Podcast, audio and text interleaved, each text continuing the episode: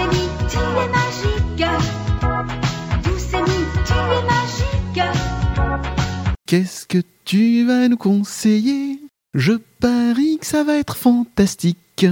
Allez, c'est à toi, Amy. Bonjour à toi, auditeur de Décoinstabule, c'est Amy Francharo. Merci Aurélien de m'avoir invité. Alors en mai 2019, euh, j'ai découvert Blue Flag qui est édité chez Kurokawa. Il est sorti au Japon en 2017. Il a été écrit par le mangaka euh, Kaito. Alors je précise le parce que en fait j'étais persuadée que c'était une femme. Cliché de genre bonsoir, hein, je m'excuse, mais euh, la série a 7 tomes et, le 20 mai il y a le numéro 5 qui sort chez nous. Le titre original c'est Aono Flag. Il fait référence à l'iris bleu comme une des persos euh, aime les fleurs, euh, c'est assez logique, je trouve. Mais le titre euh, en anglais, Blue Flag, donc drapeau bleu, j'ai pas trop saisi la ref en fait, j'avoue.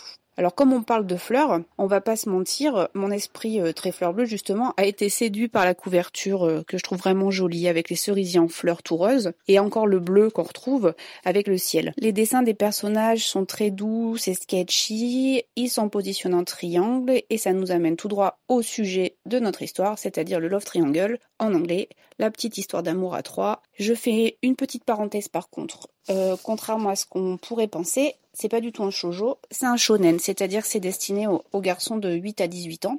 Donc c'est vraiment super cool, je trouve, de trouver au rayon euh, garçon un sujet si girly en apparence. Euh, hashtag on casse les codes. Hein. Je vais faire ma petite parenthèse et puis on en retourne euh, au plot. Premier jour de terminale, on retrouve comme narrateur Taichi, le petit gars pas populaire, pas maltraité, le mec lambda en fait. Et cette année dans sa classe, il va retrouver euh, Touma. C'est son meilleur ami du primaire. Mais depuis, ils avaient un petit peu euh, coupé les ponts, euh, plus trop de points communs d'après Taichi, parce que Touma c'est l'archétype du, du mal alpha. Et à l'opposé, on va avoir le troisième personnage, c'est Futaba. C'est celle qui subit les brimades, c'est celle qui est un petit peu gourde, un peu empotée, mais elle va se rapprocher de Taichi dans le but de conquérir entre guillemets The Graal, le beau gosse Touma.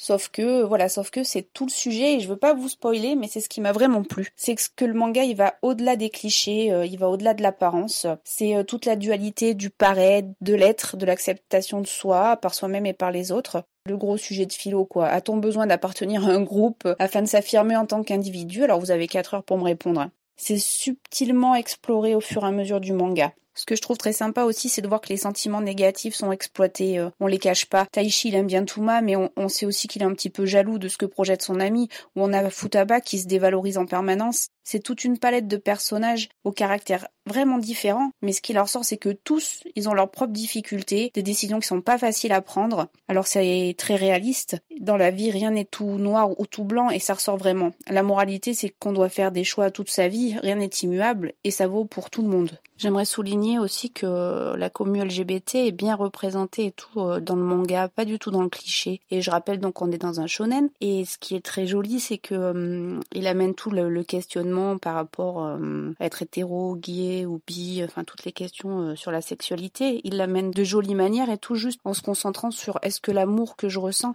est-ce qu'il est partagé. C'est quand même une belle manière euh, subtile mais directe de dire que tout ce qui compte, c'est l'amour au final. Hein. Ouais, c'est vraiment le message qui me, me plaît particulièrement et tout dans ce bouquin. Pour terminer, euh, je conseillerais cette lecture à partir de 13 ans. C'est vraiment un manga à tiroir, j'ai envie de dire, ou plutôt à strat en fait. On peut le lecturer sur euh, plusieurs niveaux. L'histoire d'amour euh, qui paraît banale, elle l'est pas du tout en fait. Elle prend vraiment de la consistance, vraiment de l'épaisseur. Et en parallèle, on a plein d'autres thèmes qui sont forts comme l'amour, l'amitié, la parentalité, l'estime de soi, la quête intérieure. Donc euh, c'est vraiment un manga qui va parler euh, à beaucoup de personnes. Donc je vais finir ici hein, en vous recommandant euh, chaudement de le lire et j'espère que vous l'aimerez autant que je l'aime parce que je l'aime vraiment beaucoup. Donc voilà, je vous remercie de m'avoir écouté. À bientôt.